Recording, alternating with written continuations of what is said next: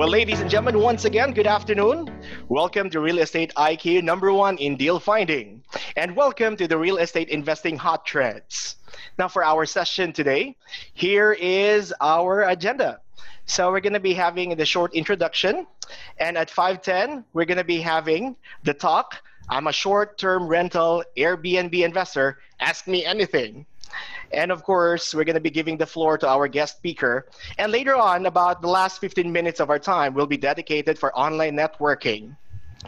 And for today, allow me to introduce our CEO of REIQ. He's a national speaker, and his expertise lie on leadership, systemization, management, and marketing. Ladies and gentlemen, the co-founder and CEO of REIQ, here's Mr. Steve Liang.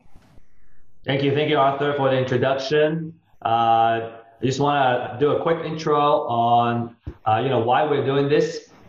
Give me one second here. I um, had my my slides minimized. Doopy doopy doop.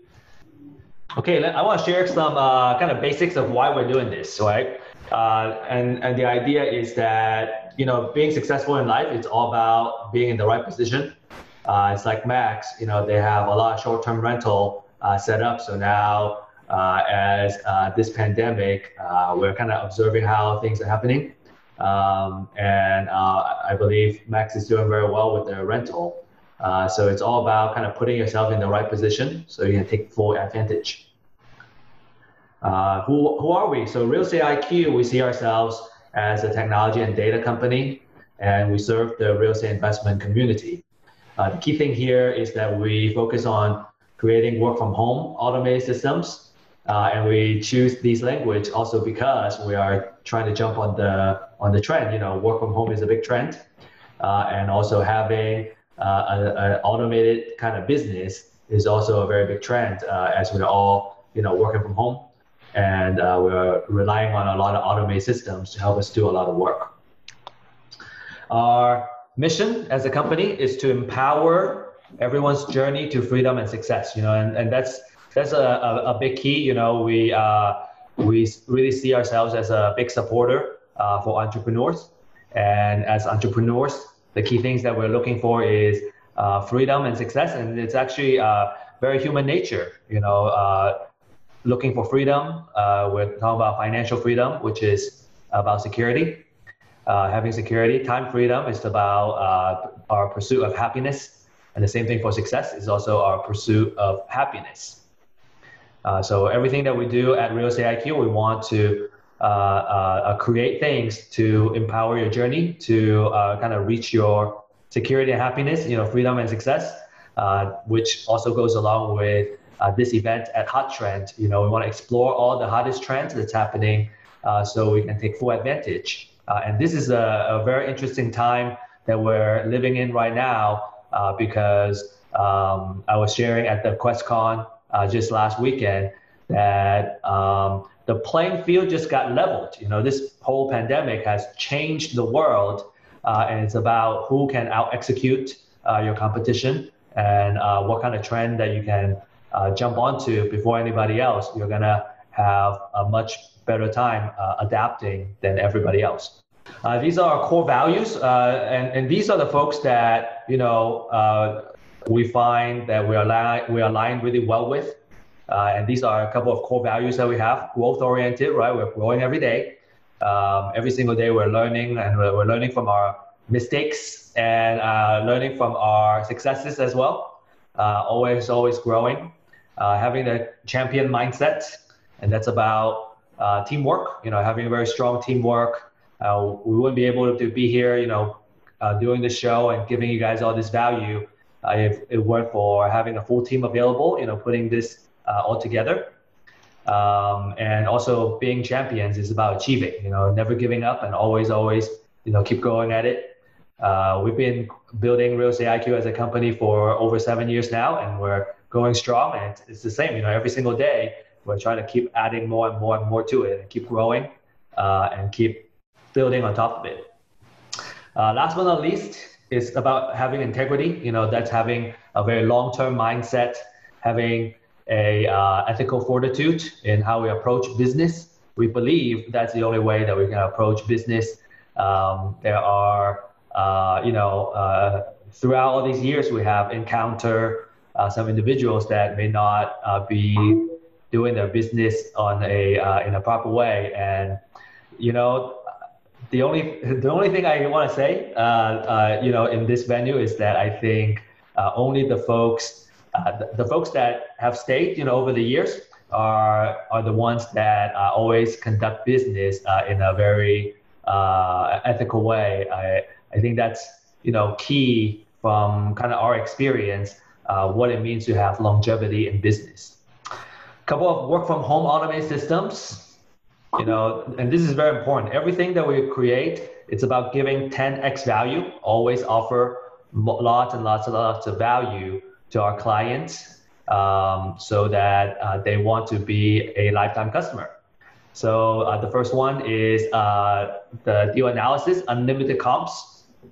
And that's a really, really important tool as real estate investors because in order to analyze which deal is a good deal uh, and which one is a good rental, for example, just going along with the theme that we have today, it's about being able to understand what the market value of the properties are so you know what the good deals are.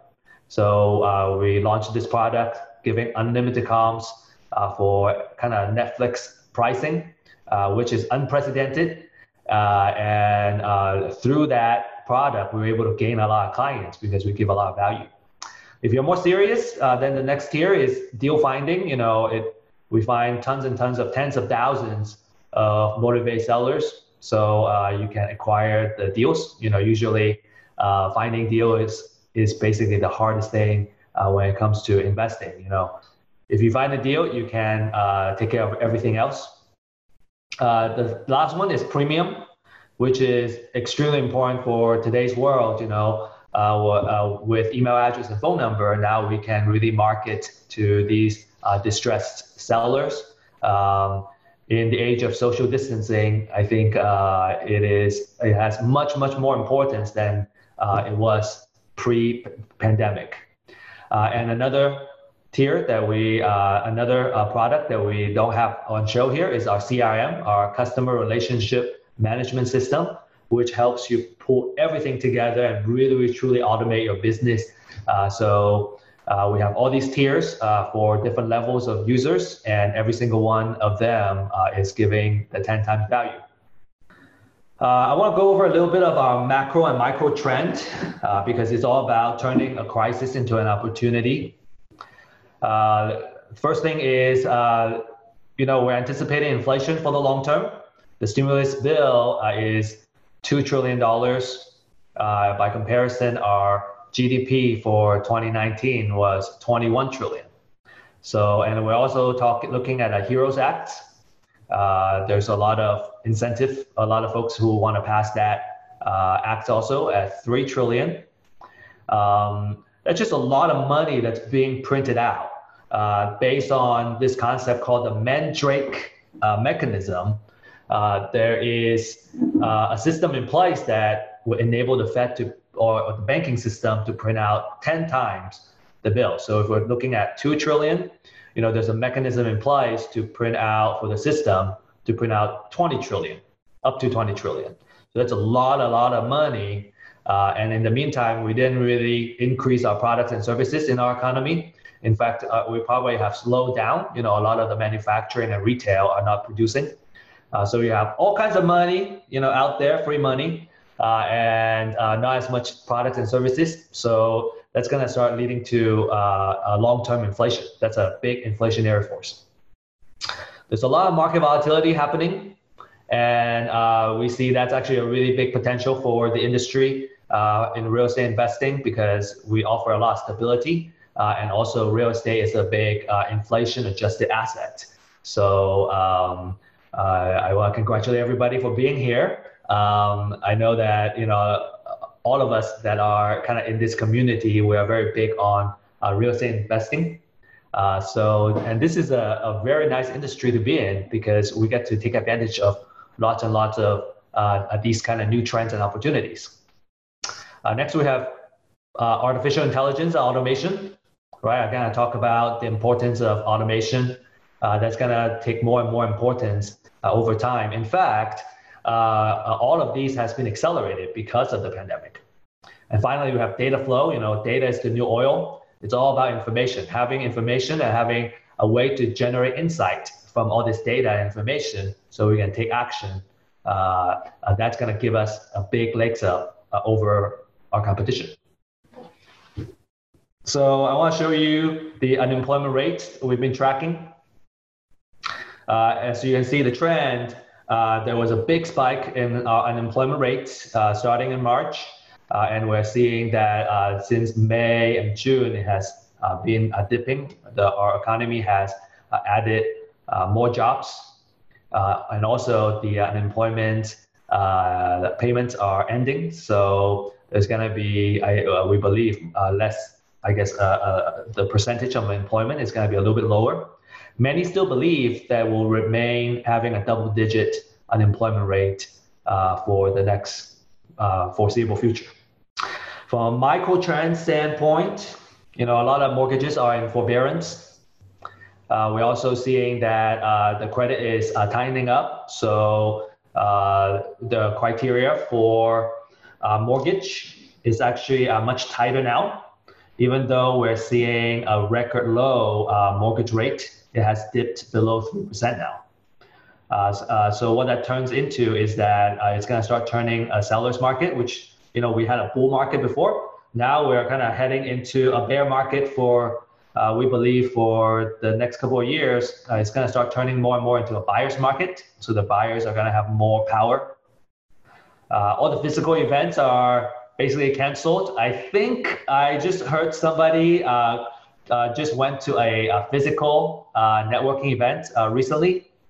Uh, but I think most events are online. You know, we can all attend and get education from the comfort of our home, which is very nice. There's a, a big acceleration on online marketing and work from home automated uh, technologies. so this is a new chart that Shirley has brought to us. Uh, and this is a chart about delinquency on the commercial loans. So if you look at each cluster, you know, here on, on the left, we have uh, uh, office, retail, apartments, students, student loans, senior loans, and so on and so forth. You can see the couple that are spiking up uh, that have a high percentage of delinquency is uh, lodging, which is hotel. Uh, the other one that stands out is the retail, uh, and then you can see that there are actually three bars, right? From April, uh, and if you look into each uh, category a little bit more, it, it shows the trend from April, May, and June. You can kind of see uh, uh, what kind of uh, a trend we're looking at in terms of delinquency. So let's look at lodging, for example, right? The hotel.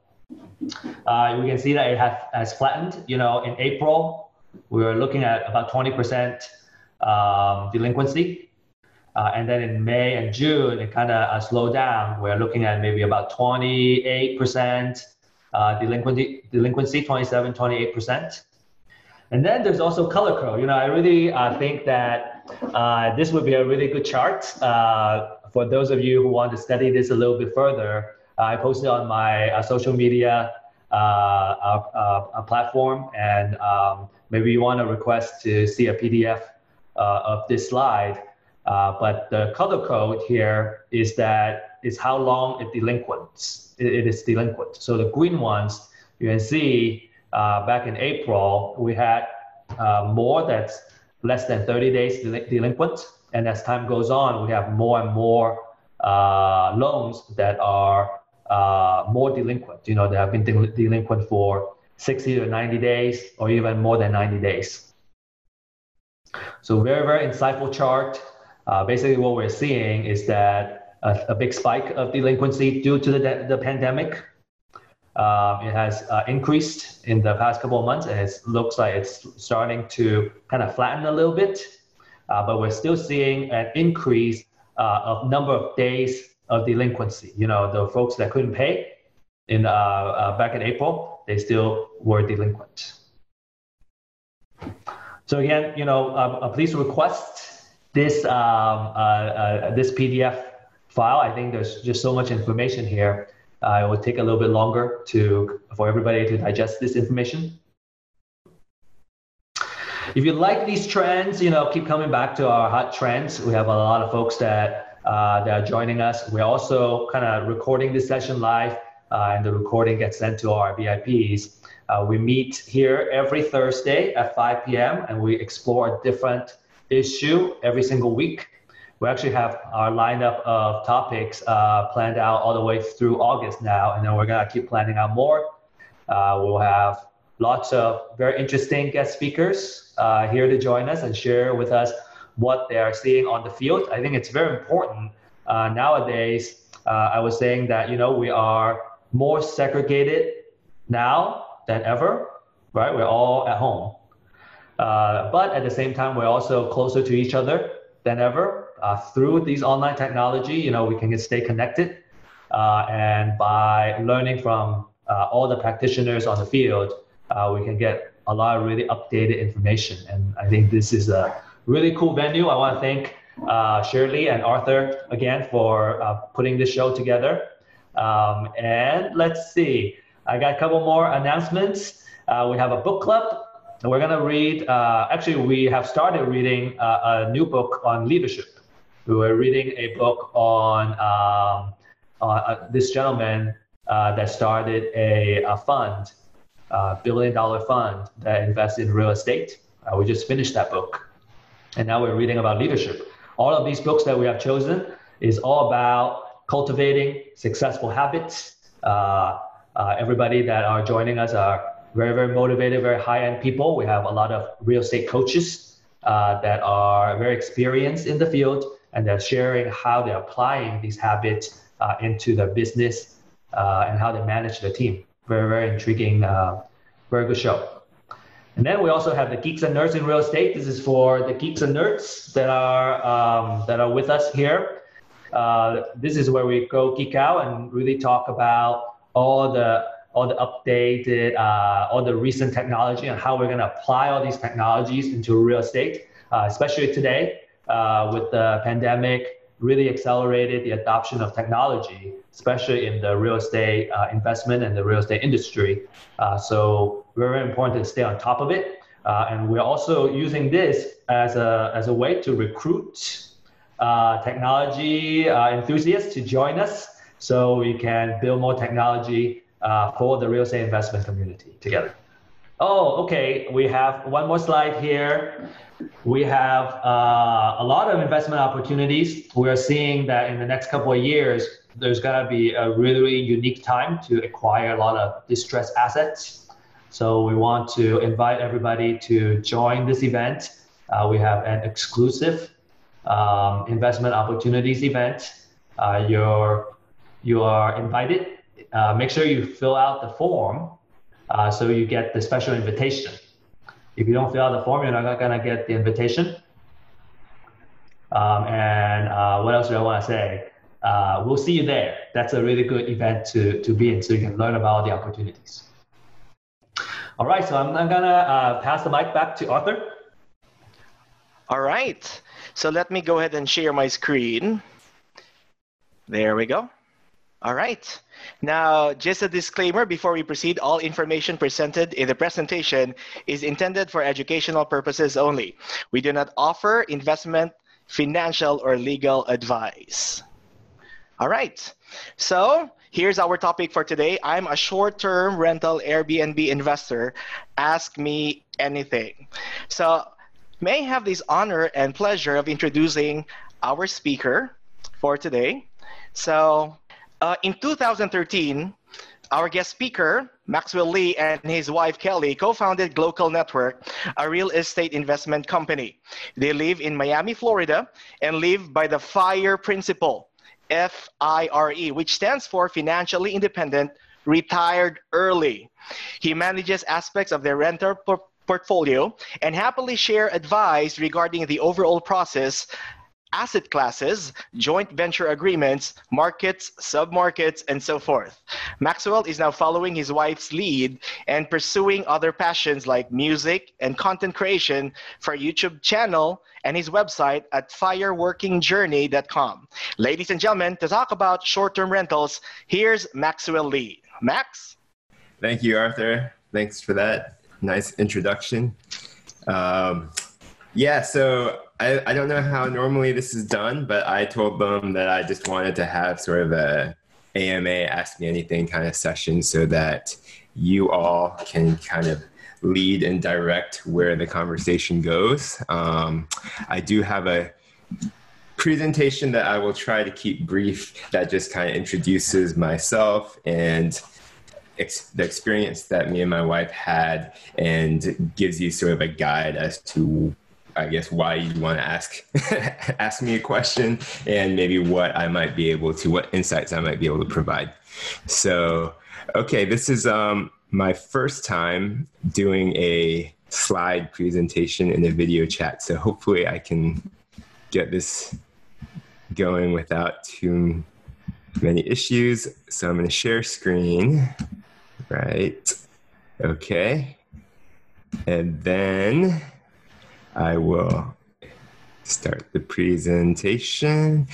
And if anybody has any questions at any point, again, just I don't know if you can raise your hand on this uh, um, on this Zoom call or just type something into the chat box and Arthur can stop me and let me know because really again my presentation is simply to like uh, give you background about myself and so really just feel free to interrupt at any point. Okay? All right. so, all right, I'm going to try to keep this brief, but I'm not known for doing a very good job of that. Um, like Arthur mentioned, we, my wife and I, started a company we called it Local Network. This was in 2013 in Jacksonville, Florida, which is my hometown. Um, and so it was an area that I knew pretty well. Um, in 2013, my wife was living in Washington, D.C., and working for a major, like Fortune 50 uh, corporation.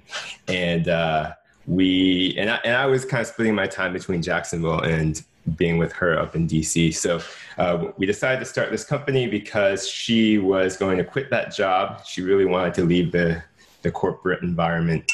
And, uh, and this was a way to sort of give her some kind of replacement income, something to do. Um, and she was quitting her job. We were getting married and we were moving to Jacksonville all in the span of like 13, 12, 13 days. So it was a major, major life change for her. Um, and so, yeah, we were in Jacksonville. Um, my wife is Kelly. And um, so her background, like I said, was in uh, corporate world. She was an engineer and project manager. Um, but actually, one of her roles was as a sustainability lead. So she managed a lot of the facilities and construction for their sites all, all across the country. So it kind of was a um, good fit for her to slide into project management of rehab of our real, uh, real estate properties. And she also planned to get her real estate license, which is what she did, so that she could um, fill that role in our company. Um, she also, I should mention, my wife came from a background, her family had done a lot of real estate investments, so she was comfortable with that idea. And she actually purchased a lot of properties um, wherever she lived. She she moved around a lot for her company, and so she she purchased a few properties wherever she had lived previously and had become an accidental quote unquote accidental i mean she she planned it out that way but she had become an accidental landlord a few different times and uh, and was very comfortable with the idea of investing in real estate uh, me, on the other hand, in 2013, I had never invested in property and I did not have that background at all. But I like to say that my real estate story or journey actually did be- begin much sooner than 2013. And that's because um, I have had a very strong passion for urban planning and design and just the way our cities are built.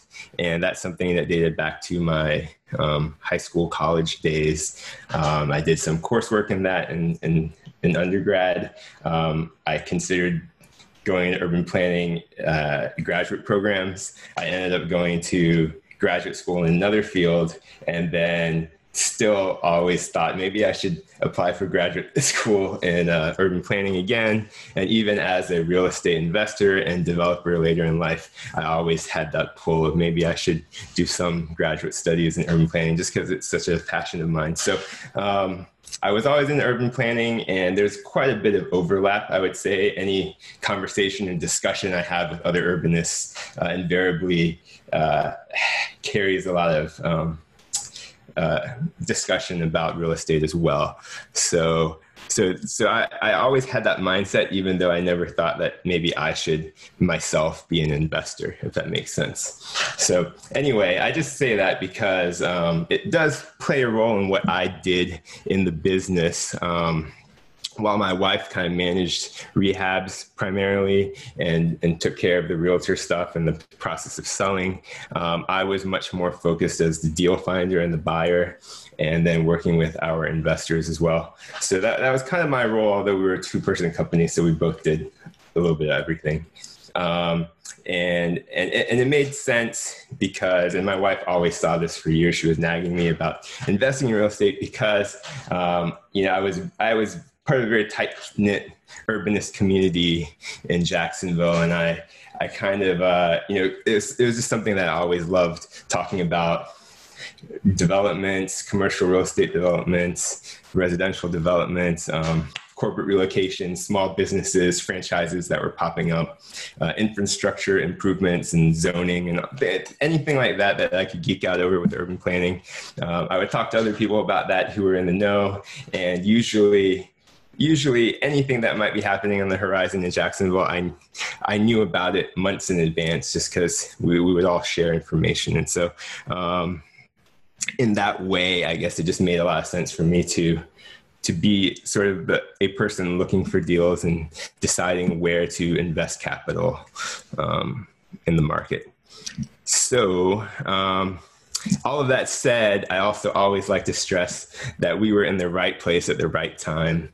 Um, 2013 was a great time to buy. Maybe a few years earlier would have been better, but 2013 was still very good, and Jacksonville was a very hot uh, investor market. We had people from all over the country, and also several investors from around the world who were really, really um, really, really excited to invest in the market and, and just kind of waiting for us to give them the green light. So um, Jacksonville had a lot of good cash flow and it was also strong in the appreciation potential.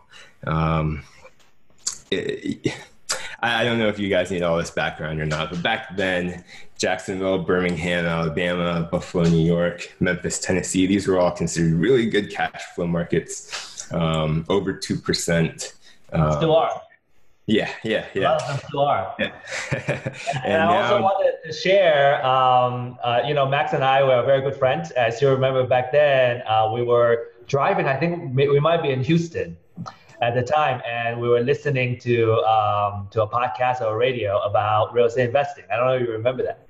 Probably. That's my distinct memory of you. okay sounds sounds about right. So uh, yeah so jacksonville was always in that discussion for very good cash flow. But then also unlike i'd say unlike those other markets that i mentioned the underlying metrics for Jax were really strong with uh, very low unemployment very high year over year job growth year over year population growth. And so it kind of straddled that fence you know um, with other markets that really saw a lot of strong appreciation. Jax maybe wasn't as strong as those, you know, Atlanta, maybe Dallas, uh, but it had it had the benefits of really really good cash flow and high likelihood of uh, appreciation. So um, we felt we were in a very good place. Uh, what we did, we started off by investing our own funds into several rehabs. And uh, once we'd gone through that cycle, rehab, rent out, then we felt comfortable enough to deploy capital from our other partners and investors. And concurrently, we we invested in our first fix and flip with our own funds again. And once we had gone through that cycle, kind of felt comfortable with doing that, then we started doing uh, joint ventures with our you know partner capital to um, to fix and flip. So that was the uh, beginning. Um, just very briefly, I'll touch that touch on all kinds of stuff that we've we've we've dabbled a little bit in. So I have a little bit of experience in. Uh, well, we purchased a lot off the MLS, a lot of real estate owned um, bank foreclosures, foreclosures, uh, a lot of purchases through wholesalers, uh, auction websites like Hubzu and auction.com. Uh, the only thing we didn't do, we didn't buy anything through the county courthouse auctions, but that's not for a lack of trying. We uh, we vetted tons of properties that way and bid on on I don't know, half a dozen or so, but just uh, the county courthouse, at least when we were doing it for that year or two that I was really focused on it, the the bidding was kind of outrageous and and yeah, so we never won any properties that way. Uh, subject to the mortgage, we've purchased that way. We purchased vacant lots, um, rehabs for long term rent, short term rent, rehabs for flipping to investors, I guess like a turnkey uh, model, if you will. We've also rehabbed to owner occupants, flip to owner occupants like a retail flip. Uh, we did a new construction. Um, and we have sold on land contract. We have uh, done condos, single family, multifamily, commercial. Um, we also have done quite a bit of private lending um, that's real estate secured. And then we also crowdfund into large development projects. Um, the majority of the ones that we've been, deals that we've been in are like uh, three to 20 million or so dollars and then we just buy a small share of that. And uh, and it's through this um, jv partner that we have that we've worked with for many years. So kind of feel uh, comfortable with that. Um, and next slide I think it's going to be, there's a little bit of lag here. I think, yes. Okay, so we, um, in 2017, we expanded to Indianapolis uh, and then later to Chicago. And this was mainly because we had gotten tired of uh, a lot of worries about hurricanes and flooding in the Jacksonville market. And uh, it just seemed prudent to have a little bit of ge- geographic diversity. Um, and then I was going to touch on short-term rentals as well. We uh, we we got our first kind of dipped our toes in Airbnb renting um, or hosting, if you will, uh, back in 2014. Uh, but that wasn't exactly. Um, we didn't do that ourselves. It was a property that we owned, but um, my brother-in-law actually was the one who was there, kind of running the Airbnb. So I, I wasn't firsthand experience, but we saw through what through his experience what that would be like and the potential for that. And then uh, for our own investments we started doing some airbnb i think right at the end of 2016 but i just in the in the slide i wanted to, make this point that in the second quarter of 2017 we were ha- we had one unit as a short-term rental. And then by quarter first quarter of this year we had had converted to eight units um, in our portfolio for short-term rentals. Um, so there was a strong belief that that was the way to go. Um, but there's continued evaluation, and as I will mention, with the uh, COVID nineteen. Um, that has brought about obviously a lot of uncertainty.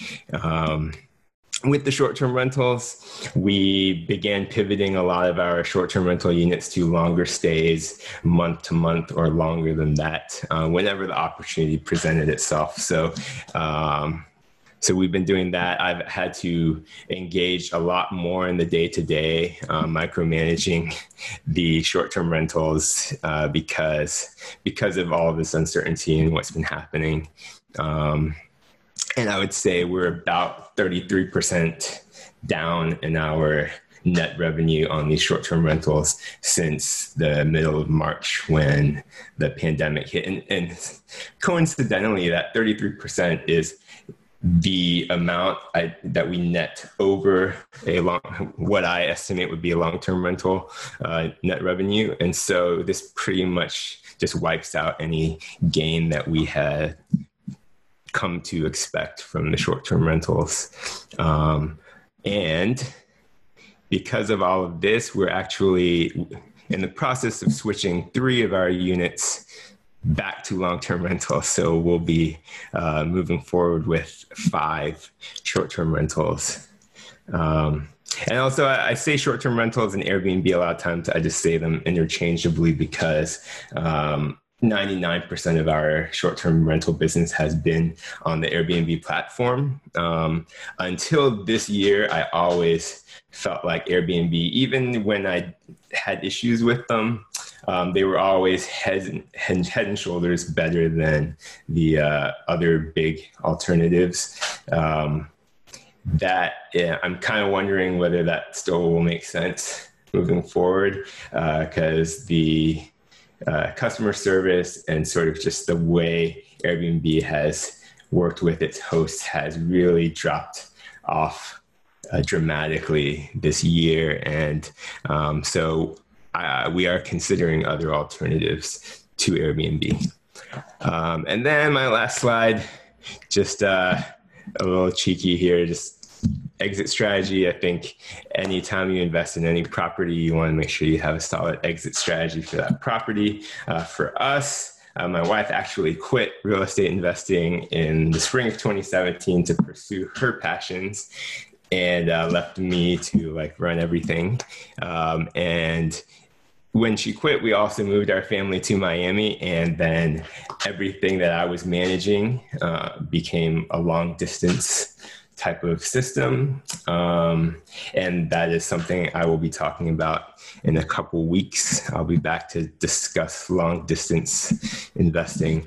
Um, and basically uh, every, all the systems that I felt like I could continue to do, flipping, um, a lot of active projects in real estate investing, I found uh, the long distance did not was not conducive to this in the way that I thought I'd be able to manage them. So um, a couple years ago, we started to, we started the process of selling off some properties in our portfolio that we felt like we wouldn't want to hold on to long term, and we stopped taking on new projects. And now in 2020, I am also pursuing my passions and following in my wife's footsteps. So. Um, this means uh, doing music. Um, I also have a podcast about urban planning, and then uh, a YouTube channel and a blog that is basically about uh, an array of things, including fire, um, real estate investing, travel, uh, urban planning, and music. So that is what I am doing now. All right. Thanks so much for that, Maxwell. Or should I call you Max? Uh, either way, I'm fine. okay. Thanks, Max. So, yeah, it pretty much sums up um, how the Airbnb business is doing right now, as you mentioned. But uh, what would you say is like the best timing to to get back into it if you're interested in getting into the Airbnb business again? Um this is a you know this is speculation, so it's hard to really uh, answer this confidently. Um, I think that uh, I think that it, it, it could be right now. um, a lot of uh, I've read a lot about how Airbnb and short-term rentals in general, the bookings are really, really coming back. Um, you know, for the last month, month and a half, they've really started to come back, and uh, and I have noticed that myself with our bookings. We definitely have picked up a lot more activity than what we were seeing a few months ago. Um, but of course, you know, that we don't who knows what's going to happen with the uh, the pandemic and so uh, this may tail off again um, and uh, and you know it might it might have just been a brief correction uh, with people pent up and wanting to travel. Uh, so I don't know. I mean, you can look at it on the flip side and and see this as uh, presenting opportunity to get into um, these properties, um, whether you're doing just the arbitrage, and, and that means um, uh, operating the short-term rentals without actually owning the property. Um, that's been something that people have been doing quite a lot for the last couple years, and um, you know, if if landlords are um, more much more willing to make a deal with, with an operator then you may you may this may be the ideal time to get into that.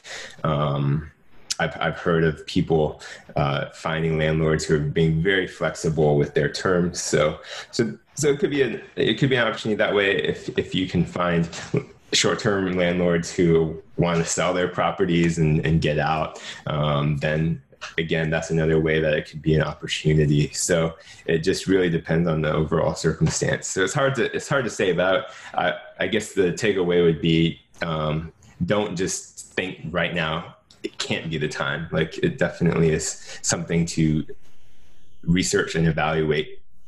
You know, at right now. Yeah, I think I, you know when it comes to uh, passive investments, uh, I think we always want to think you know, further, further down the, the road, you know, always think five to 10 years uh, or even longer uh, horizon. Um, I think that's going to uh, kind of help you really think with uh, with more, uh, you know, a little more rationally. Uh, don't make, you know, kind of quick decisions just based on what you're seeing today, because you know this is still, you know, we're we're still trying to figure out what's going on. I think it's it's too early to make those decisions. Now, Max, you were talking about um, Airbnb's host, uh, you know, how they treat with hosts and how they work with hosts. You know, what has changed in your opinion? Um, well, if we go back a few years, um, they, Airbnb was, it, for, from my experience, Airbnb was as good to its hosts as you could expect or you could hope for.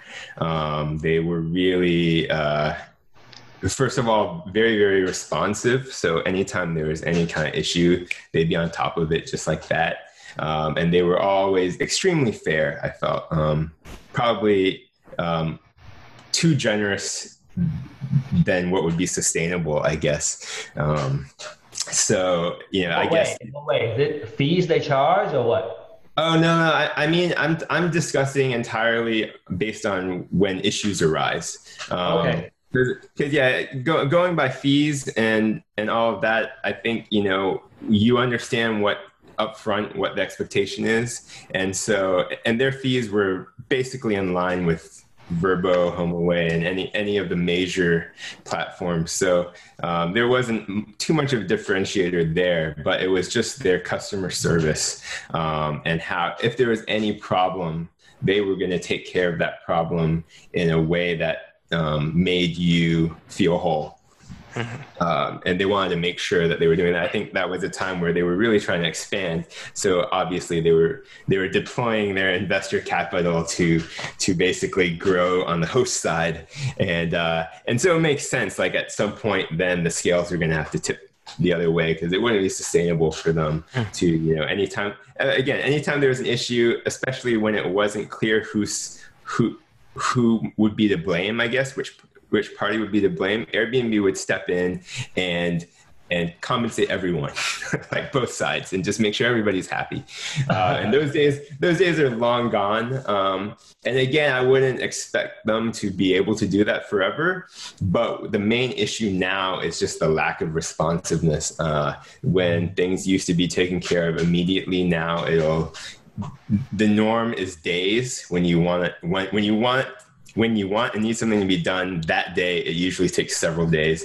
And then for certain things it's been like weeks. Hmm. and then you just have to keep keep bugging them. So that that's really where it's dropped off the most. Yeah and, and i think that's very interesting because airbnb was gearing up for uh, an ipo um, and uh, now that this happened i don't know if uh, anybody got some updates on uh, the layoffs they must have uh, been short, more short-handed now. Yeah, they uh, for sure the pandemic really hurt them in that way. They were already kind of walking a very fine line, uh, balancing keeping hosts and guests happy. And then when the pandemic hit, it was it was double whammy. Like one, and it made it hard for them to keep everyone happy because they were in that very difficult situation with all cancellations. Um, but on top of that, since their revenue was down, they ended up having to lay off a huge amount of staff. I feel like it was like a third of their staff. And so clearly their customer service was going to be taking a hit from that. And it has, it shows. So. All right. Uh, what other what other uh, kind of short term rental platforms have you considered? Um, so we've used Booking.com and Vrbo before, mm-hmm. um, and uh, like I said, uh, when we use those other platforms, um, st- almost all of our business still came through Airbnb. So that was one thing. Um, and secondly, when we had issues arise with those other platforms, uh, Booking.com is the one in particular um, that we had several issues arise. They really, it, they really did not help at all. Um, they were very, they would penalize hosts rather than try to figure out what the problem was. So, um, so yeah, that that that just gave me a bad impression of Booking, and we never really ended up expanding more into those other platforms. We just kind of consolidated back into Airbnb, and and quite honestly, with Airbnb, we have so much traffic as it is. Um, perhaps we're not maximizing. Perhaps we could increase our pricing or something like that if we use all the platforms and just increase exposure. But but with Airbnb and with the pricing that we're at, which we're happy with, um, we were still getting so much traffic. We we rarely have any vacancies. So so it seemed okay to be with Airbnb. Um, from that. By vacancy, are you uh, counting like uh, are you, uh, is it every single night? Pretty much every single night is kind of booked. Or... Yeah, I'm talking. Yeah, when I say vacancy, uh, I mean like the number of nights vacant, and we are.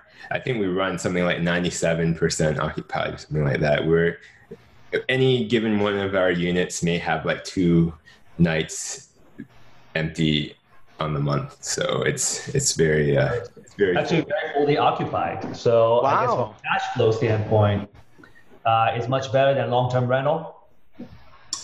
Um, so it really depends on what your angle is. Um, I, I, I, like to get into short-term rental a lot more when I talk about this stuff. So, so I, first of all, you know, we're not talking about vacation rentals. That's not what we we do. We're in the Jacksonville market, and it's a very uh, normal, I guess, kind of tourist market uh, where people are coming in for business or or pleasure, but they're they're not you know they're not coming to hang out at the beach for several weeks in like a five bedroom mansion. Um, and so we don't invest in those. And and yeah that, that's kind of that's a very different animal the vacation rental model in resort towns kind of thing. So those you know they, they charge a much lar- higher um, premium you know the margins are much higher for the days that they're occupied. And then they usually go empty for much longer periods of time. Ours are, are a lot more like kind of business hotels or something like that. So. Yes, uh, Maxwell. Uh, along that line, there's a question here from one of our listeners, Jason Madden. What type of properties make better short-term rentals versus a traditional rental? um, yeah, I, I, actually have a video that I talk about um, this exact thing. Um, so there, for that particular question, um, again, it's for our market, right? Um, our experience has been two bedrooms. Definitely, it's a sweet spot, uh, just because of the properties that we're in. The two, the price point for our two bedroom units um, makes sense for people who are traveling by themselves, um, and then obviously, it's a great deal for people who who need two you know? And so um, so two bedrooms seems to be the best. One bedroom also makes sense. I think once you get to three bedrooms or more it's not um, not as great uh, of a return. Um, also uh, i think single family homes or multifamily, if you're going to make them all short-term rentals, you, there is some kind of uh, economy of scale there. Uh, you know, our, we we have one property with three units, and we just use one internet uh, internet service. Um, when our cleaners go, it's easier for the cleaners if there's multiple cleanings at that one location. We have a lot of supplies that we keep at that one location as well. So it's uh, it's it's helpful if you're going to do multifamily and do them all as short-term rentals. Um, single family is also good just to have more space um, from neighbors. Um, once you get into townhomes and condos, uh, there's a lot more opportunity for people to to um, you know get getting each other's way and and so uh, so yeah I, would say single family and multifamily and, and obviously you don't want to be in a HOA community or something like that because that also will restrict what you can do. What about, right. location? what about location when it comes to short term versus uh, regular rental? Um, this one's tough. I've I, so the conversions I made, um, definitely, I feel like they were in locations that would be sort of desirable for a visitor, um, close to downtown um, for business travelers, um, close to like the concert venues for people who are coming for that, um, uh, and convention center and stuff like that. But uh, but then the honestly like most of our investment is that way as well. Like um, our vision like i said urban planning kind of background i guess or passion. I uh, we invested a lot into neighborhoods in the urban core that were transitioning and um, and so you know all of our properties are that way so it's kind of hard for me to for the most part so it's hard for me to say like um, yeah, it was a better location for short term because. So, so, yours sounds like your strategy is also, uh, at least at the time, is to have short term rental, but also kind of hold it uh, for the potential of appreciation. Mm-hmm, mm-hmm. Um, yeah, definitely. When we got into this, um, we we we figured that investing in an area where the land is scarce, um, you know, that just over time, the, that value is never going to go down, at least at the, at the very least, because um, you know, that, I, I figure for the next couple of decades, um, people are going to want to be uh, close to work or close to things, um, and so uh, having properties that are in those locations that you wouldn't, you know, the the value is is a, is in the land quite a bit. Of course, with COVID, you know, maybe that maybe that assumption is wrong, but but we'll see. right. That may have changed. that may have changed. We're going to continue with the question and answer. We're just going to let our attendees in so we can interact with them directly. So, Jeff, let's have the attendees to the panelists portion, please. And of course, we're going to entertain more of your questions. Please um, get ready with your cameras and your microphones. We'd love to hear from you directly. And we're seeing some names here, our usual. And of course, we're also seeing some new names here today. So welcome, welcome to the show. Now, if you have any question, please um, either put them in the uh, our chat area or you may raise your question directly to Max. Oh, and just an update about the IPO for Airbnb. They did uh, announce that its IPO plans are back on track. So they're going to uh, resume going public. Well, after they raise the money, they can give you better customer service, Max. Hopefully. Well, I uh, love uh, yes. Well, yeah, I love the idea of buying a property for the long term, and while waiting for for it to grow, you know, you're renting it out on a short term basis. I think it's like hitting two birds in one stone, and I think that's one of the things that our listener can learn from. You know, being wise, not to having too many properties, but you know, simply maximizing what you already have. Uh, um, let's see. So I, I got a couple of comments. I'm kind of curious how many uh, uh, how many, what's the percentage of folks want to uh, talk today and speak up? You know, this is a, a really good time to introduce yourself uh, to the group. It's about, you know, one thing about networking is, is about showing up uh, consistently all the time, uh, every single week. You, you gotta, you know, I, I read somewhere that it takes 17 follow-ups to close a sale. And you really gotta show up many, many, many times to build that trust. So I want to encourage everyone to um, to introduce yourself here. Another comment I want to make about Airbnb is uh, our CTO Joseph. Uh, they just uh, rehabbed a, a, house by the lake in Temple, uh, and they're saying that they uh, those properties are selling really really fast and uh, selling for way above asking because of you know there's a lot of demand for kind of getting away, but away also away from people. Uh, so those kind of uh, sh- uh, short-term rentals that are closer to nature uh, seems to be, at least from a um, you know kind of personal story standpoint, seems to be in higher demand. All right.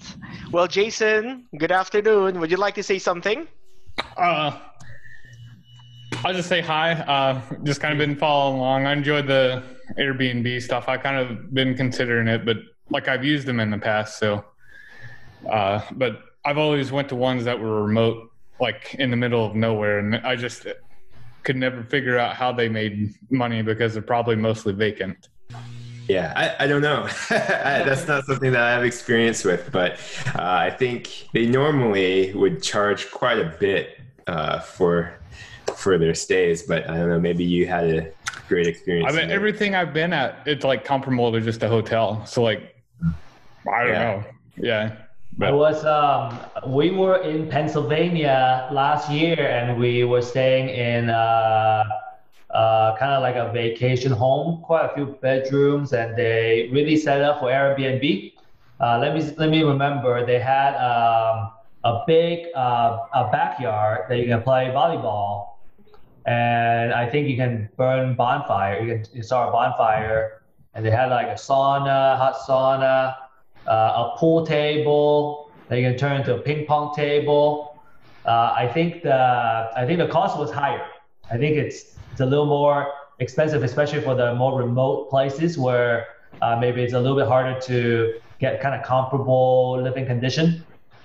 Uh, a little bit kind of vacation home, maybe they can charge a little bit of a premium. I'm guessing. Hey, I have a question. Oh yes, Matthew, the floor is yours. Yeah, I was. Uh, I have some properties down in um, South Dallas, and I'm curious if you guys would recommend. They're they're long term rentals, and they are, you know, South Dallas, so it's that type of uh, clientele. Would you guys ever suggest turning an area like that into an Airbnb? Yeah, so so I'll I'll I'll answer that question. So I I know the um, kind of South Dallas type of um, uh, I guess uh, demographics. I think you know what I would do, uh, Matthew, is I would look mm-hmm. at kind of the city planning and see uh, if the city is planning on injecting some uh, money there uh, to improve kind of the the general area. I would think that it's probably on a it's probably more of a, a, a rental area. Um, you may want to consider safety for your short-term uh, tenants. Uh, I don't know. I, I mean, I think that's an interesting experiment uh, to see what kind of demand would be uh, in uh, in the South Dallas area, and and just kind of um, uh, Max, you may have something you want to weigh in here, but this is a kind of a uh, I guess an area that's a little more uh, rough. Mm-hmm. I think that's maybe fair to say. Yeah, I mean, I, I would try to think of it uh, if if you were a guest. Um, so I mean, there is a place for a a lower cost uh, rental for people who are looking to save money, and they may appreciate that. But uh, for the majority of guests, I think uh, especially if you think of somebody who's traveling to your area for the first time. I feel like you really want to, in general, you want to ha- offer a good impression. Um, and so, you know, if, if, it looks unsafe or it, it, looks like an undesirable area, that's that's probably not something that I, I would recommend. Um, Can I add a detail? Sorry. Can I add just a detail to that? Yeah, go ahead. Go ahead. Okay, so the, the, when I say South Dallas, I actually mean kind of like Waxahachie. I'm not sure if you're familiar. Waxahachie is a little for like 20, 30 minutes south of Dallas, and um, it's kind of pretty good school districts, pretty clean area, and um, and I think people would like it. I just think it's too far away from the main stuff. It's just a, it just seems pretty far away from the the interesting part of Dallas. Gotcha. Um, yes, for stuff like this, um, it's really hard to say. And I, I actually, my advice it would be that you don't want to make an assumption. Uh, I would say that um, I was actually very surprised for us, for our rentals, how much sort of uh, business demand we have, um, which I, I did not expect prior to um, us putting, you know, making our short-term rentals live. Uh, we definitely get a lot of uh, travelers who who need to travel to our city, um, way more than I was expecting, and so. Um, you know, I, just don't make any ass- assumptions. So, you know, it's very possible that there may be uh, such little supply for short-term rentals there that there are people who are looking for that um, if the price point is right.